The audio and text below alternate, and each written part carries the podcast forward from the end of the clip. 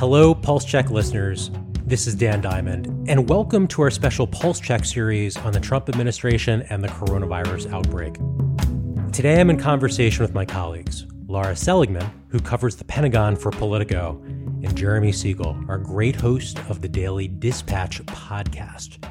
We're looking at how military health became a key flashpoint in a Trump administration fight and how it ended up getting attention on the campaign trail this week. Here's our conversation.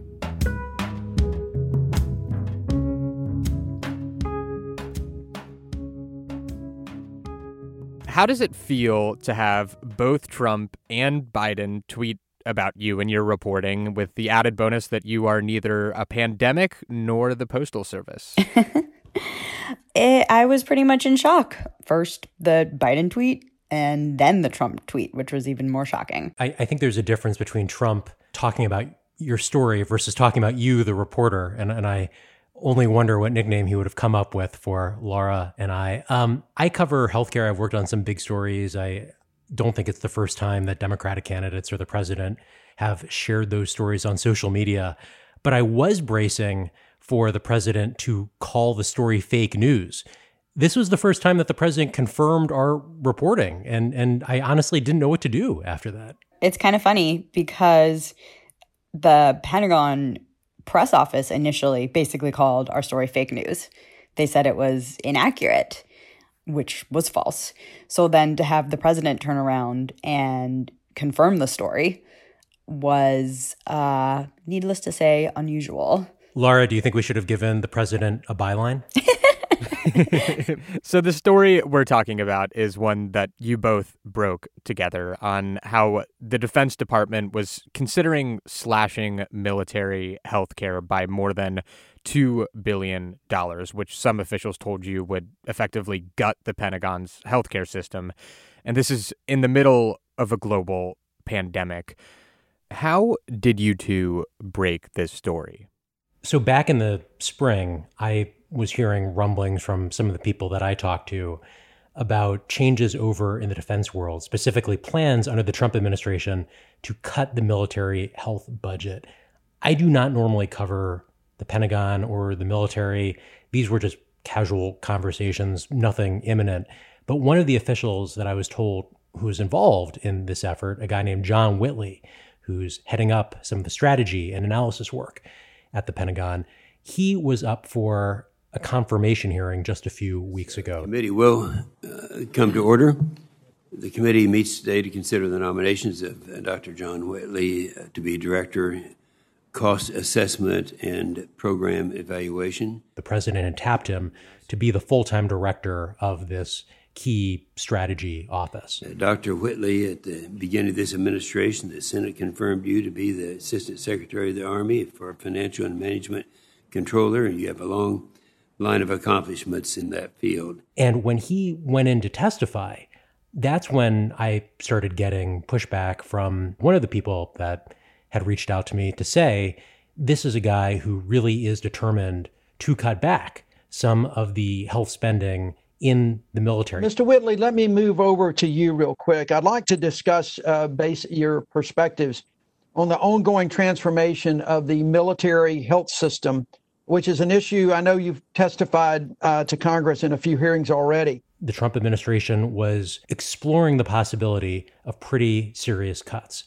I do not cover the Defense Department, and a lot of this was outside of the realm of, of what I usually track in D C. So that's when I reached out to Lara, who is embedded in the Pentagon, who is covering this kind of issue day in and day out. So after Dan reached out to me, I reached out to a couple of my own sources who I've been talking to for several months, not specifically about military healthcare cuts, but about this process of the Pentagon looking for savings and looking to cut costs.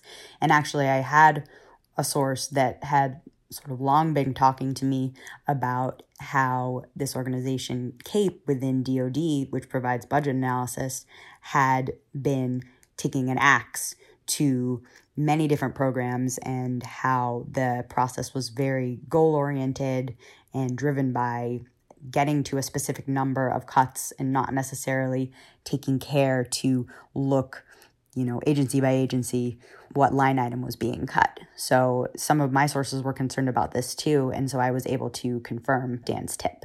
When Dan reaches out to you with something like this, is it surprising to see that the Pentagon is considering slashing this funding for healthcare? I think that, as Dan said, there has been an effort dating back to the spring, but even before that, to cut military healthcare. And it actually didn't initially even originate with the Pentagon. Congress a couple of years ago mandated an overhaul of the military health system in order to find some cost savings, maybe some efficiencies, better ways to do things within the military healthcare, uh, because it, it is a very complex system. But I, I think that the fact that the Trump administration in particular is trying to now cut military healthcare in ways that may really imperil the combat medical readiness of our force, I think is not surprising, as as the administration has shown that it is willing to cut corners in order to play to voters and in order to get some of these cost savings that they think they can put toward different priorities, such as modernizing the force to fight Russia and China, which has been one of their priorities. So I no, this isn't this is not surprising to me. So you two break this story after Dan gives you his tip. You confirm it. I get an alert on my phone. I'm sure tons of other people do. What happens next? What happened next is I got some very angry calls from the Pentagon. That was not fun. After that, the number of responses that flooded in from lawmakers to veterans advocacy groups to the former vice president just decrying the potential gutting of the military healthcare system. And that was our day, all day on Sunday. And then President Trump himself ends up weighing in on your story, right? That's right. That was another surprising factor. Once Joe Biden weighed in and made this a campaign issue, then I think was the point at which President Trump picked it up and said, hey, we're not going to do these cuts, I think as a way to satisfy his voters. So, you know, with the things that we see Trump tweet out, it's always unclear whether he's actually spoken to the Pentagon about it, whether he's actually given them direction. But it seems pretty clear from the tweet that these cuts can't go forward as as they were. I actually, I'm curious, Lara, because it seems to me, as someone who only parachutes in to cover military health issues, and usually I'm writing about the V A, the Veterans Health Administration, which is separate from what we're talking about here. We're talking about care for members of the military, their dependents. So a, a different bucket, but sort of in the same general universe. It seems like any time a politician proposes something that could harm the military, that is a political third rail. That is a non-starter. So once this became a campaign issue, once you have Democrats, Joe Biden, advocacy organizations like Vote Vets weighing in, isn't the denouement like almost certainly going to be the president will back off any plan because the political risk is so significant? Yeah, I think you're right about that, Dan. And I think that's what's happening here. I think that this effort that I spoke about at, at the Pentagon to cut costs, I think is mostly being done at the Pentagon level, at E S P R's level and, and even below.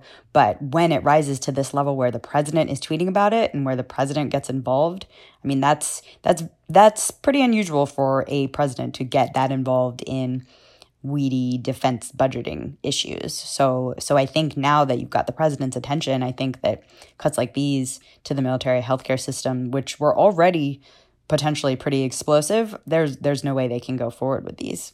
So this is all happening with the backdrop of the coronavirus pandemic. Dan, you have been reporting on the ins and outs of the Trump administration since the beginning of the pandemic.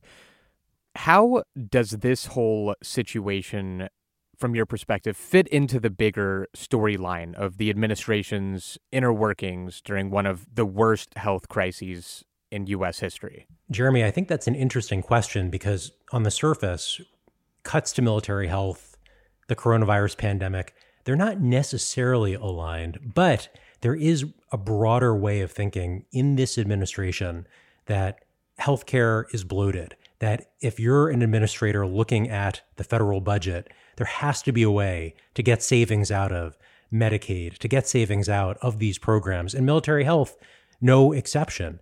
Lara mentioned how Congress has pushed cuts to military health. Some of those cuts date back years before. The military health budget has been held relatively flat for about a decade, even as private health spending has surged. And one thing that was was really notable to me was a memo that we obtained from inside the health department. So not the Defense Department, but the health department, written by a guy named Robert Kadlec. Kadlec is a person that we have talked about in context of the coronavirus. He's the nation's top emergency preparedness official. He's been playing a major role in how the U S fights covid nineteen, but he also is a former Air Force officer. And he was asked by the Pentagon at the beginning of the year about a different round of cuts, about plans to reduce the military medical force. And essentially, could the U S private health system, could, could the civilian system accommodate the military's needs? And the memo was pretty clear. He said, you know, no, th- this is not something that in normal times the military could expect to use the U S health system. And if there were casualties that came out of a potential war, the civilian health system wouldn't be ready for that either. And as one of the people I talked to, former member of the Trump administration, put it to me the other day, these kinds of cuts would be bad at any time. In a pandemic, they're unconscionable. And it speaks to a lack of understanding about the role of health services and, frankly, how expensive healthcare can be to deliver in America. That's that's a conversation for a different day, why it's so costly. But making cuts without looking at the downstream impact, that does seem to be a hallmark of this administration.